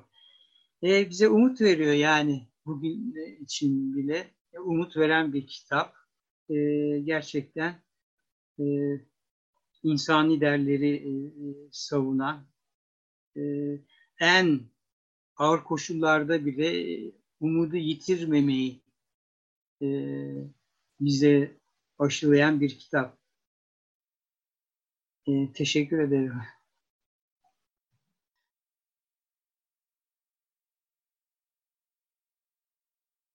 Bugün kendi deneyimine yaşayan ve kendi deneyimine inanan e, kadınlara da kendi deneyiminize inana, inanın diyen bir e, yazarı size anlatmaya çalışacağım. Hem bir gazeteciyi hem bir edebiyatçıyı. Böyle olunca ben de kendi deneyimimden başlamak istedim. E, konumuz Duygu Asena ve kadının adı yok. E, Duygu Asena ile her kadın tanışmıştır diye düşünüyorum. E, benim tanışıklığım da e, 10-11 yaşlarında oldu. E, Duygu Asena'nın e, bir yılda 40 baskı yapan kitabı Kadının Adı Yok, bir yıl içinde de Atıf Yılmaz tarafından sinemalaştırılmıştı. E, hatırlıyorum galiba ilk izlediğimiz videolardandı. Anneannem, annem aynı salonda Kadının Adı Yok filmini izlemiştik. Hale Soygazi de e, başrolündeydi. E, hiç unutamadığım e, filmlerden biriydi. E, Kadının Adı Yok. E, böyle güçlenerek doğrusu e, bir çocuk olarak ergenliğe girmek de sanıyorum annemin, anneannemin bana bir armağan oldu. E, böyle kendi deneyimini güçlendiren ve yüreklendiren Duygu Asena'yı anlatmaya çalışacağım size hikayesini ama özellikle de hikayesindeki bir e, bölümden özellikle bahsetmek isterim. 12 Eylül'ün 40. yılındayız ve 12 Eylül sürecinde 80'li yıllarda yasaklanan kitaplardan biri de Kadının Adı Yok kitabıydı. Aslında bu şaşırtmayacaktır sizleri de. Eminim o dönemde yaşayanları da şaşırtmadı. Biraz o kitaptan, biraz da Duygu Asena'nın serüveninden bahsetmek isterim size. Ondan yıllar sonra benzer serüvenlere girmiş bir kadın olarak e, Duygu Asena 19 Nisan 1946'da doğmuştu. E, Kadıköy Özel Kız Koleji'ne e, babası yazdırmıştı. Bunun hikayesini biraz da kadının adı yok da, ben Duygu'da e, takip edebiliyoruz. E, 1965 yılında ailesini şaşırttı Duygu Asena ve üniversiteye girmeye karar verdi. E, İstanbul Üniversitesi Edebiyat Fakültesi pedagojiye girdi e, Duygu Asena e, Duygu Asena'nın pedagoji e, bitirmiş olması, çocukluk anlatılarında çok rahat kaleminin oynaması, yalınlığı ve bence gazeteciliğindeki e, kolay e, anlatımında, rahat anlatımında da muhakkak e, izlerini görebildiğimiz bir eğitim olduğunu düşünüyorum. Aslında çok bağımsız gazetecilikten olmasına rağmen pedagojinin bu anlamda ona destek olduğuna da hep inanıyorum. İki yılda mesleğini yaptı Duygu Asena. Haseki e, Hastanesi'nde e, çocuk kliniğinde çalıştı. 1972'de e, Hürriyet Gazetesi'ne girdi Duygu Asena. E, hayatını hiç bilmeyenler eminim muhabir olarak girdiğini e, veya bir stajyer olarak girdiğini düşünür. E, bir model olarak girdi Hürriyet Gazetesi'ne. E, fakat e, o e, böyle başladığı yolda bir köşe e, kendisine oluşturdu. E, çünkü o kendini yapan kadınlardandı. E, adını da kendisi koydu, Şirin diye. E, Şirin e, gündelik yaşamda yaşadıklarını yazıyordu Hürriyet gazetesinde. Ama bu serüven çok uzun sürmedi e, Duygu Asena için. Çünkü Duygu Asena kendisini yapan kadınlardan biriydi. E, hiç kimsenin değerleriyle e, yaşamayacaktı. Hürriyet Gazetesi'nden ayrılmak zorunda kaldı Duygu Asena. Ayrında, e, ardından 76-78'de Man Ajans'ta reklam, reklam yazarlığı yaptı ama ondan önce de küçük bir ayrıntılı haberde muhabirlik geçmişi var Duygu Asena'nın. 78 yılında ise onun hayatı değişecekti. Gelişim yayınlarıyla ve Ercan Arıklı ile tanıştı. Ee, Ercan Arıklı ona bir e, dergiyi teslim edecekti e, dergi çok ilginçti doğrusu. Ünlü bir markada e, görev yapan bir kişi genel yayın yönetmeniydi. O yazı işleri müdürü olacaktı. O dergi kadıncaydı.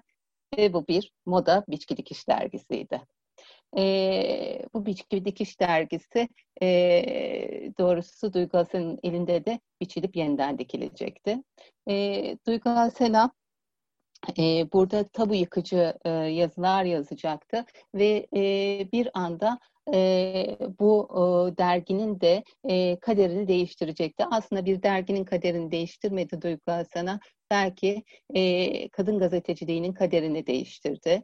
E, 1981 yılında yazdığı yazıdan küçük bir bölüm okumak isterim. Kitabın adı Değişen Bir Şey Yok'tan okuyorum size bu bölümü. Okuduğumda değişen bir şey yok diyeceksiniz aslında.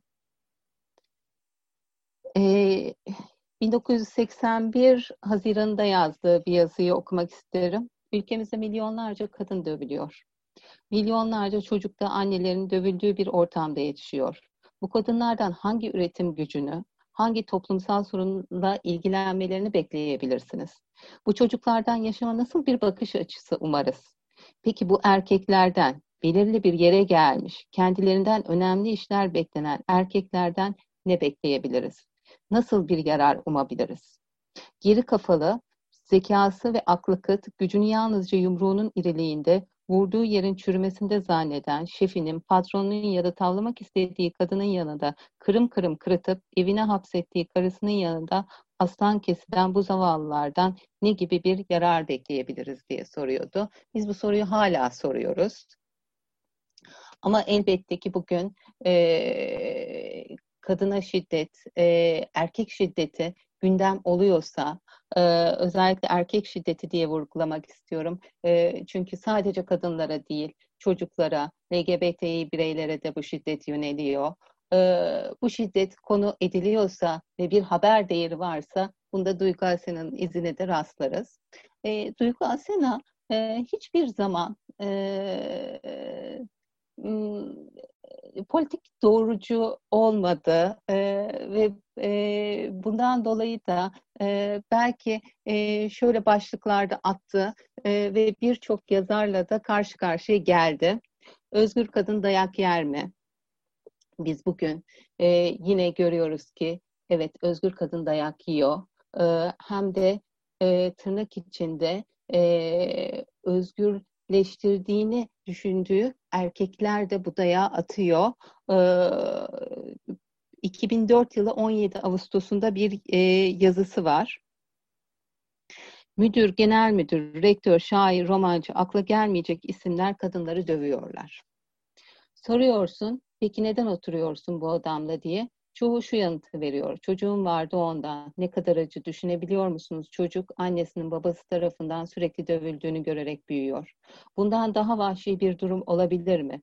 İkinci yanıt da şöyle. Her seferinde özür diledi. Bir daha olmayacak dedi. Ben de inandım. Buna inanabilir misiniz? Yıllar yılı dayak yiyor kadın ve affediyor adamı çünkü özür diliyor. Ee, ve kocandır, döver de, sever de e, lafını nasıl yok edeceğiz? e, dilimizden diye e, soruyor e, bu yazılarında Duygu Aslan'a. Bu anlamda da aslında e, kadına şiddetin, erkek şiddetinin e, bir kesime özgü olmadığını yıllar yılı da e, aksettirmiş e, bir yazardır. E, bu bağlamda da eleştirisini aslında kendi sınıfına da yapmıştır diyebiliriz. Bu bağlamda önemlidir e, Duygu Asena'nın yaklaşımları. E, Kadınca'dan başladık ve onun gazete yazılarına e, baktık. Sadece Kadınca'yı değil, Kim dergisi, Negatif dergisini, e, C17 dergisini de çıkarmış bir yazardan bahsediyoruz. Aynı zamanda da birçok gazetede e, Söz, Sabah, Güneş, Yarın, Milliyet, Cumhuriyet, Vatan gibi gazetelerde de e, röportajları ve yazılarını bulduğu bir kişiden bahsediyoruz. Ben özellikle yazılarından çok uzun okumak istemedim çünkü kitabına da e, gelmek istiyorum e, Sayın Duygu Asenan'a. E, 1987 Şubat'ında e, bir kitabın e, yayınlanacağı e, duyuruluyor e, ve e, bu kitabın yazarı Duygu Asena. E, kitabın adı yavaş yavaş listelerde görülmeye başlanıyor. Kadının adı yok kitabı e, adı. E, ve e, bu kitap e, çoğu kişinin de beklemediği şekilde e, ilgi görüyor. E, bir yılda 40 baskı yapan bir kitaptan söz ediyoruz. E, ben özellikle bu yıllardaki gazete küpürlerini de kontrol ettim. Baktım bu kitaptan nasıl bahsediliyor diye. E, çoğunlukla açık söyleyeyim bahsedilmiyor. E, zaten kitabın adının da yanında e, roman e, veya edebiyat e, olarak da yazılmıyor. Deneme diye yazılmış. Sanıyorum o zamanlar biraz daha alt görülüyor deneme. E, bundan dolayı bu şekilde yazılmış. E, büyük bir destek var mı kitaba? E, çünkü kadın özgürleşmesine e, savunan bir kitaptan bahsediyoruz. E, tabu yıkıcı bir kitaptan. Hayır yok. E, Duygu Asena'nın bu konuda hep e, yazılarında ve anılarında sistem olduğunu görüyorum. E, destek olacağını ve savunacağını e, düşündüğüm kesimlerden destek yoktu e, diye. Hatta biraz da e, böyle bir kitabı yazmakla e, özellikle cinselliğe yani cins olan konulara dokunduğu için de biraz düşük kadın e, olarak görülüp biraz uzaklaşılıyormuş Duygu Asena'dan. Ben de arşivleri e, karıştırdım doğrusu. Kimseyi utandırmak istemediğim için isim verecek elbette ki değilim burada. E, ama şöyle ifadelere rastlıyorsunuz edebiyatçılar tarafından. İşte erkekler nasıl cinselliği kullanıyorsa Aa, artık kadınlar da mı cinselliği kullanmaya başladılar diye. Hayır ilk kez kadın kaleme aldı eline kendi cinselliğini anlatıyor ve kendi cinselliğinin üzerinden de erkek mitlerini yani erkek masallarını sorguluyor.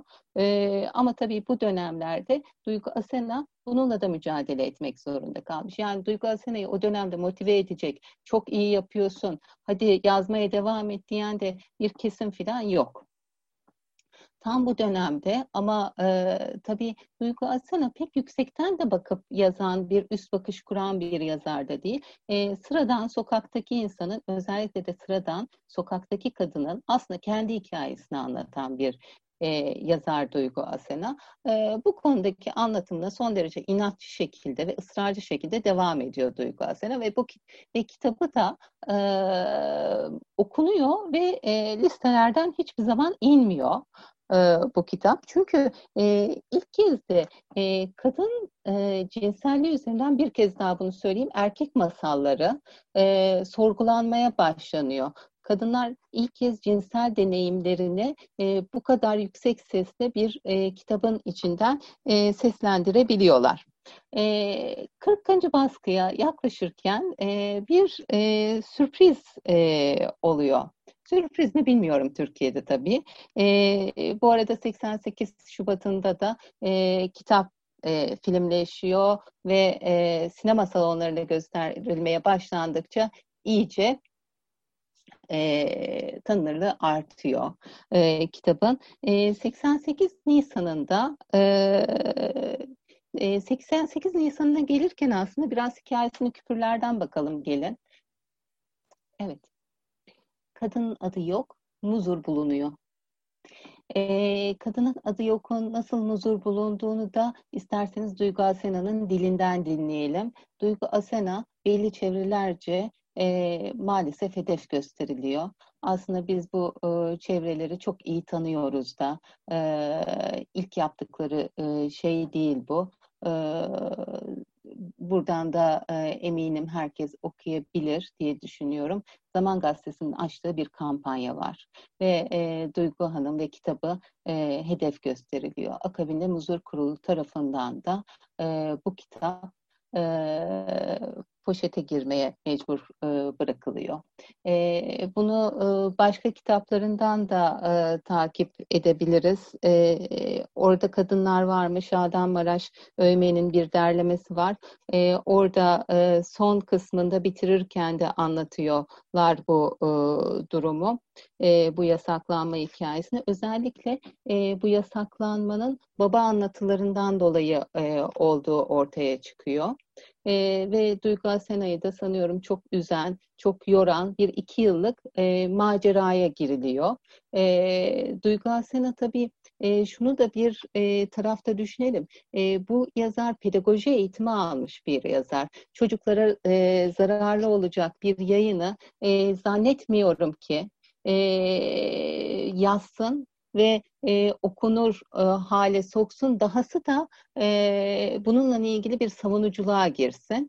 E, zaten 91 e, Haziran'ında da kitap tırnak içinde aklanıyor. Onun da küpürleri var. Aklanıyor diye veriliyor kitap. E, 91 e, Haziran'ında bu kitap aileyi yıkıcı değil güçlendiricidir diye e, bence doğru da bir ifade bu. E, herkesin mutlu ve kendi deneyimini mutlu yaşadığı bir aile zaten güçlü ailedir. Güçlendiricidir deniyor ve 91 Haziran'dan itibaren e, bu Muzur Kurulu'nun kararı da e, ortadan kalkıyor. Bir yıl sonra da e, Muzur Kurulu e, sürmeli mi, kaldırılmalı mı diye tartışılmaya başlanıyor. Buradan da aslında e, belki yüreklendirici bir e, sonuç da çıkarabiliriz. E, şimdi ne onu hedef gösterenler var, e, ne e, işte bu muzur kurulunun kaldırılması tartışılmaya başlanmış. Her zaman onurlu kitaplar ve değerli kitaplar, evrensel değerleri, evrensel insan hakları değerlerini savunan kitaplar kalır. E, onlara hedef gösterenler, onlara saldıranlar bir şekilde gider. E, bunu da belki e, edebiyatın, sanatın, kültürün ve insanlığın tarihine de not düşmeliyiz diye düşünüyorum. E, tabii ki Duygu Asena sadece bir kitapla kalmıyor. E, 89'da aslında aşk da yok diyor. E, 92'de kahramanlar hep erkek diyor. E, 94'te değişen bir şey yok diyor.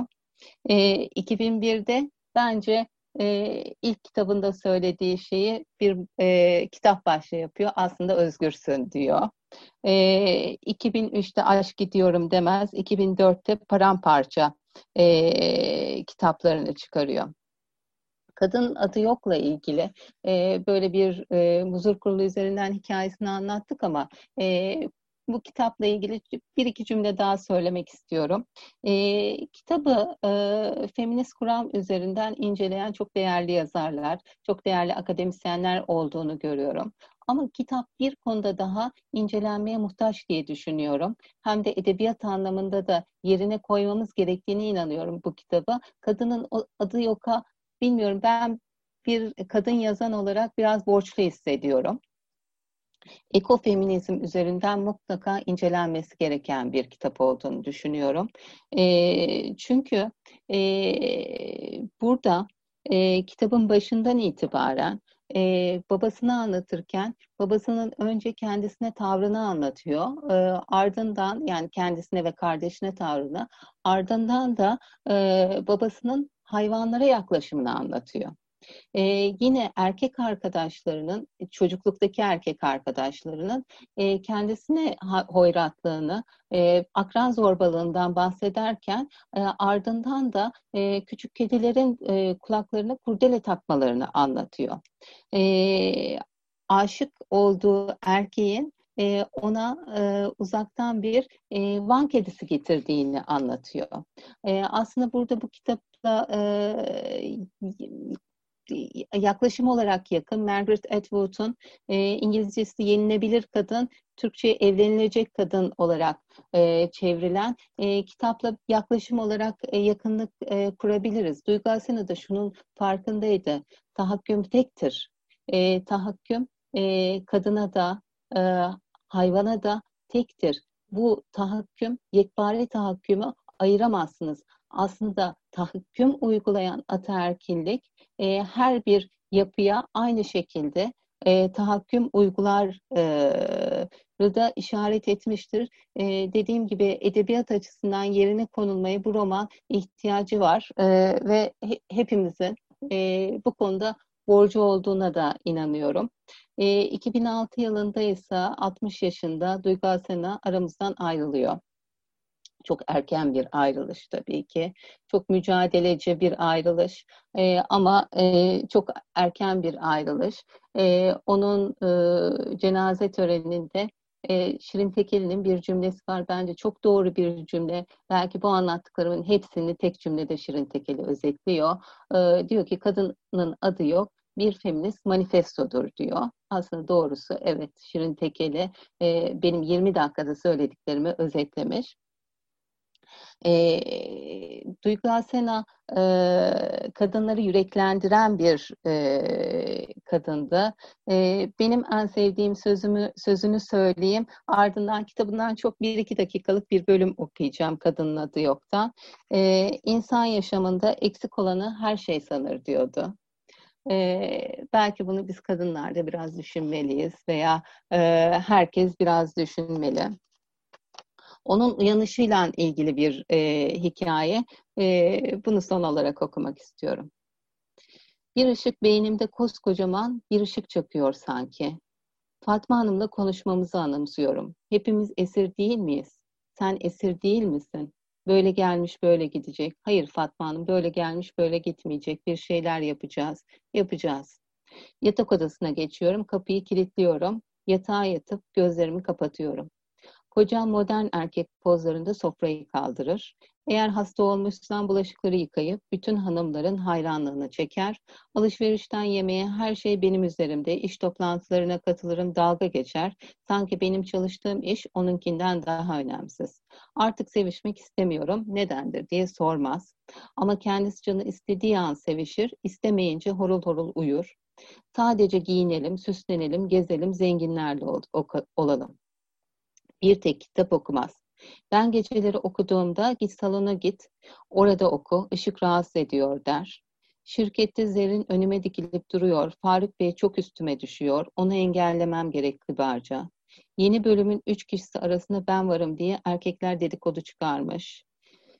E, Zer'inden sonra sıra bana gelmiş. Faruk Bey şimdi beni kullanıyormuş. Yakında müdür olursam şaşmamalıymış. Ben tek başıma kaç kişiyle savaşacağım böyle.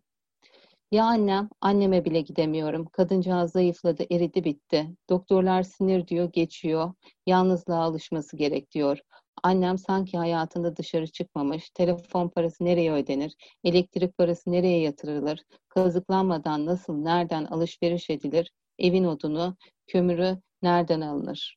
Hiçbir şeyden haberi yok. Sanki bunca zaman başka bir gezegende yaşamış. Acaba bize gelse, bizimle otursa bir süre? Hayır. Yalnızlığa alışmalı. Sonra hiç yapamaz diyor doktorlar.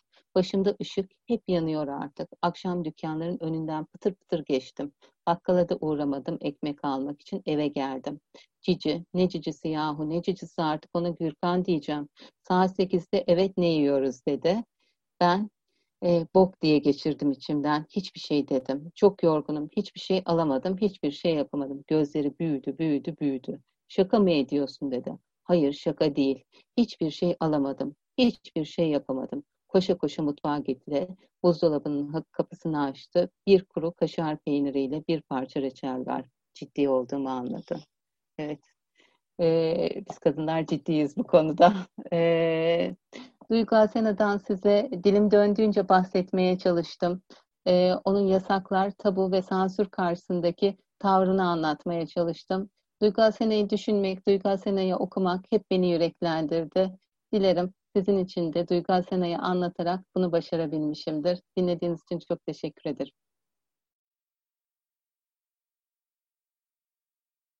Türkiye'de bu e, siyasal iktidarın sanata karşı düşmanlığı hiç bitmez. Yani e, her dönem devam eder ve bizim ailede e, aynı e,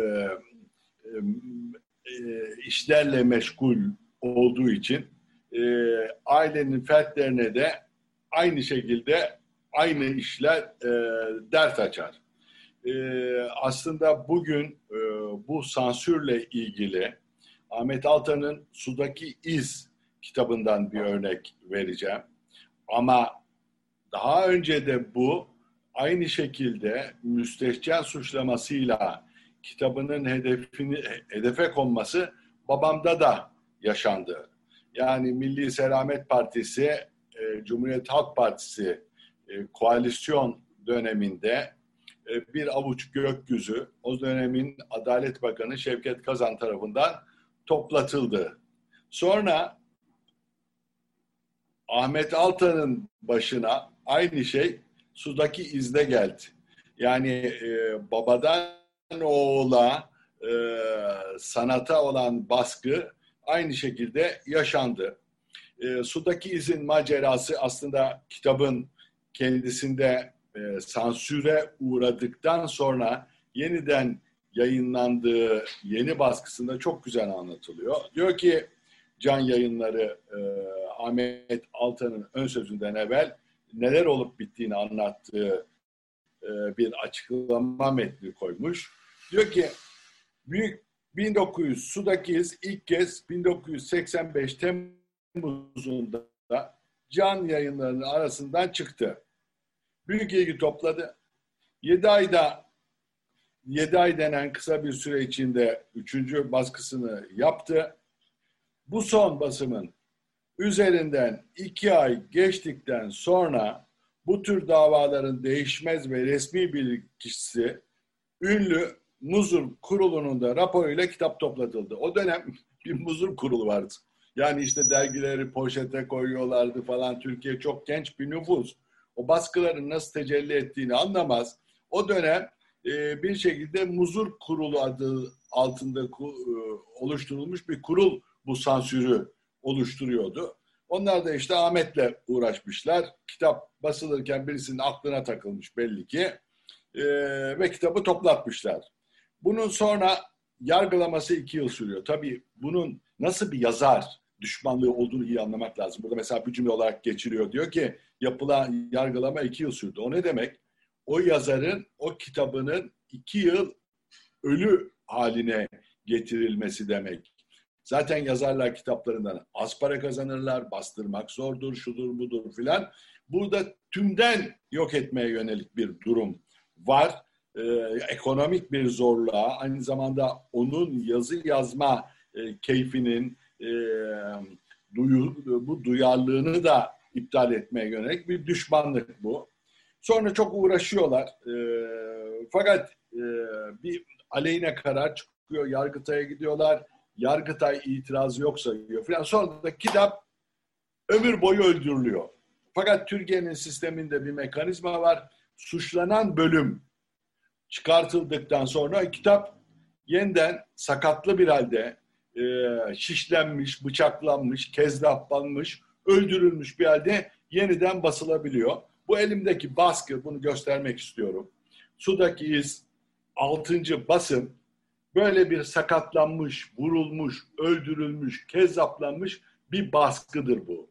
Ve Ahmet Altan buna bir e, ön söz yazıyor. Ben e, o ön sözü hızlıca belki okusam e, söyleyeceklerimden daha etkili olacaktır. Diyor ki ilk yazılarımın yayınlanmaya başlamasından itibaren birçok suçlamayla karşılaştım. Müstehcenlikle, devlet düşmanlığıyla, döneklikle, komünistlikle, dinsizlikle, e, yozlaş, e, yozlanmışlıkla suçlandım, durdum. Mahkemelerde gazete sütun demek ki fazla bir şey değişmemiş Ahmet Altan'ın hayatında. Şimdi bakıyorum da 85-2020 mahkemelerde gazete sütunlarında, içki sohbetlerinde, edebiyat dergilerinde, broşürlerinde, sağcı toplantılarında, solcu tartışmalarda yargılandım. Galiba her seferinde de mahkum oldum. Yazarsan Türkiye'de zor bu iş. Herkes bir başka nedenden beni yargılayıp mahkum ediyordu ama bütün bu değişik kesimlerin vardığı sonuç ortaktı. Cezalandırılmam gerekiyordu. Şimdi de nasıl bir şekilde dosyaya bakmadan herkes kendi meşrebine göre Ahmet'in hapishaneden çıkmaması gerektiğini söylüyorsa demek ki 85 yılında da Sudaki İz kitabından dolayı aynı şeyleri yaşamış. Diyor ki sağcıların, solcuların ve devletin şaşırtıcı bir ortaklık ve görüş birliğiyle hakkında verdikleri mahkumiyet kararı Sudaki İz romanında belirlaşıp somutlaştı. Solcularla sağcılar bir arada suçladılar. Devlet ve iktidar da son darbeyi vurup kitabımı mahkum ederek yaktı. Kitap yakılan bir ülke Türkiye. Kitap ne? İnsan yakıldı. Yani bir şekilde e, onları da unutmamak lazım. 2 Temmuz'da o hazin şeyi yeniden anımsadık. Birçok insanı zindanlarda, sürgünlerde, dar ağaçlarında kavuran bir büyük cehennemden fışkıran o katranlı kıvılcımlardan bir avucu da benim kitabımın üstüne düşüp kavurdu geçti. İnsanları suçlamak için haykırarak birbirlerini çiğneyenler, her konuda fikir söylemek için yarışanlar, başka kitaplarla birlikte benim kitabım da yakılırken belki de alevlerden gözleri kamaştığından suskunlaşıp sessizleştiler. Genellikle bağırıp çağırmaktan hoşlanmayan, çoğunu hiç tanımadığım, insanın böyle tanımadığı aleyhinde düşmanlıklar yapan, aslında kim olduğunu bilmeden. Yani bir anlamda bu ön söz çok etkileyici. Çünkü hiçbir şey değişmediğini de görüyorsun. Adam sana düşman, ne bir şey okumuş ne bilmiş. Öyle bir siyaseten bir şey, bir kanaati var. Ve senin yok olman, hapishanelerde kalman, ölmen vesaire mahvolman gerektiğini düşünen bir barbarlık, bir kin ve ne, nedeni belli olmayan bir durum. Onun için bunu çok iyi anlatıyor. Çoğunu hiç e, tanımadığım, görmediğim dostlarımız da diyor her zaman olduğu gibi böyle bir belaya belaya direnebilmemiz için bize omuz verdiler. Ve biraz da onların sayesinde Erdal Öz, ben ve sudaki iz Loş adliye koridorlarından bizi bekleyen yakıcı bir karara doğru boynumuzu dik tutmaya çalışarak yürüdük. Bu olayda benim payıma acı düştü. Bunun için her şeye rağmen mutluyum. Bir kitabı yakanların, bir kitabın yakılması için yola yolu açanların, bir kitabın yakılmasını sessizce seyredenlerin payına düşen utanç benim üstüme düşseydi sanırım acıyı taşıyabildiğim kadar kolay taşıyamazdım onu.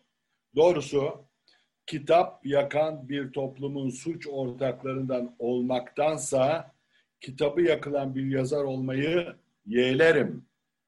Dün de bunu yeğlerdim, bugün de bunu yeğliyorum, yarın da bunu yeğleyeceğim. Kitapların yakıldığı bir toplumda yazı yazan bir insana cellatlar korosunun bir parçası olmaktansa suçlu olmanın daha çok yakışacağına inanıyorum çünkü. Sudaki iz uzun yıllardan beri yasak, sessiz bir ölü. Sudaki izi yaşatmanın bir tek yolu vardı, kitabı yaralamak. Ben de öyle yaptım. Bu kitabı bazı paragraflarını kendi elimle karalayıp kendi yazdığım kitabı kendim yaraladım. Elinizde yaralı bir kitap var şimdi. Bunu yaptığım için belki de kimse suçlamayacak beni. Ama bence ilk kez gerçekten şimdi suç işliyorum. Bir kitabı yaralıyorum. Ne yazık ki kitabımı yaşatabilmek için bu korkunç suçu işlemekten başka hiçbir çarem yok. Bu kitap gerçekten Ahmet Altan'ın dediği gibi yaralı bir kitap. Muzur Kurulu'nun kendi anlayışına göre oluşturduğu sansür nedeniyle çıkartılmasını istediği bölümler burada yok. Oralar siyah olarak yayınlandı. Şimdi mesela böyle, o, o beyaz. Böyle bir Türkiye'nin hali pür melali. Yani yazarların ne yazıp yazmayacağını muzur kurulu, sansür kurulu, bilmem e, iktidarlar, e, bir şekilde yazarlıkla, düşünce özgürlüğüyle bağlantısı olmayan bir faşizm zihniyeti. Hep yazarlara bir akıl öğretme var. Yani birileri bu ana dillerini olağanüstü kullanan, yaşamı ve hayatı yaşayanların fark etmedikleri yeni pencerelerle anlatan, hayata zenginlik getiren, mutluluk getiren, insanların hissedip bazen açıklayamadıklarını onlar adına çok daha şiirsel ve estetik bir şekilde ifade eden insanlardan daha fazla bildiklerini, onlara bir şekilde ayar verilmesi, yön gösterilmesi, kısıtlanmasını düşünen bir takım baskı odakları var. Bu her zaman siyaset olmuyor. Ve onlar o yazarların kendileri gibi hareket etmesine yönelik bir e, refleks halindeki e, baskı anlayışı içindeler. O zihniyet Türkiye'de maalesef her zaman var. Bazen biraz uyur, bazen azmanlaşır, umacılaşır. O umacılaştığı hallerden birini yaşıyoruz. Ahmet Altan maalesef bu 85 yılında kitabı yaralanarak yayınlanan bir yazardı. Bugün 4 yıldır hapishanede yatan 70 yaşında bir yazar. Ama bu kitap Sudaki İz o sanata yapılan baskının, sansürün e, hangi boyutlarda seyrettiğinin azin bir örneğidir. Ya kitabın konusu bir şekilde e, Ahmet Altan'ın diyor ki e, objektif olayım. yani e, kitabın arka kapağında ne yazdıysa onu söyleyeyim. Ahmet Altan'ın ikinci romanı. İlk kez 1985 yılının ortalarında can yayınları arasından çıkmıştı. Bu o dönemin yani 1985 Türkiye'sindeki atmosferden bir kesitinin sanatsal bir anlatımını içeriyor Sudaki iz. Çok tartışmalar yapılmıştı. Onları da gayet iyi anlatıyor Ahmet Altan. Yani bir şekilde. Bir de burası çok siyasallaşmış bir toplum olduğu için estetik, edebiyat, yaratıcılık, farklılık, çarpıcılık vesaire gibi e, bir kültürden ziyade siyasi olarak her şeyi yargılayıp ve kendi meşrebine göre e, hemen e, hükme bağlama geleneği var. Tabii bu arada Avrupa İnsan Hakları Mahkemesi'nin bu tür sanatsal fikir, düşünce özgürlüklerinin boyutunun e, sınırlarını somutlaştıran e, kararını da hatırlatmak isterim Handicide.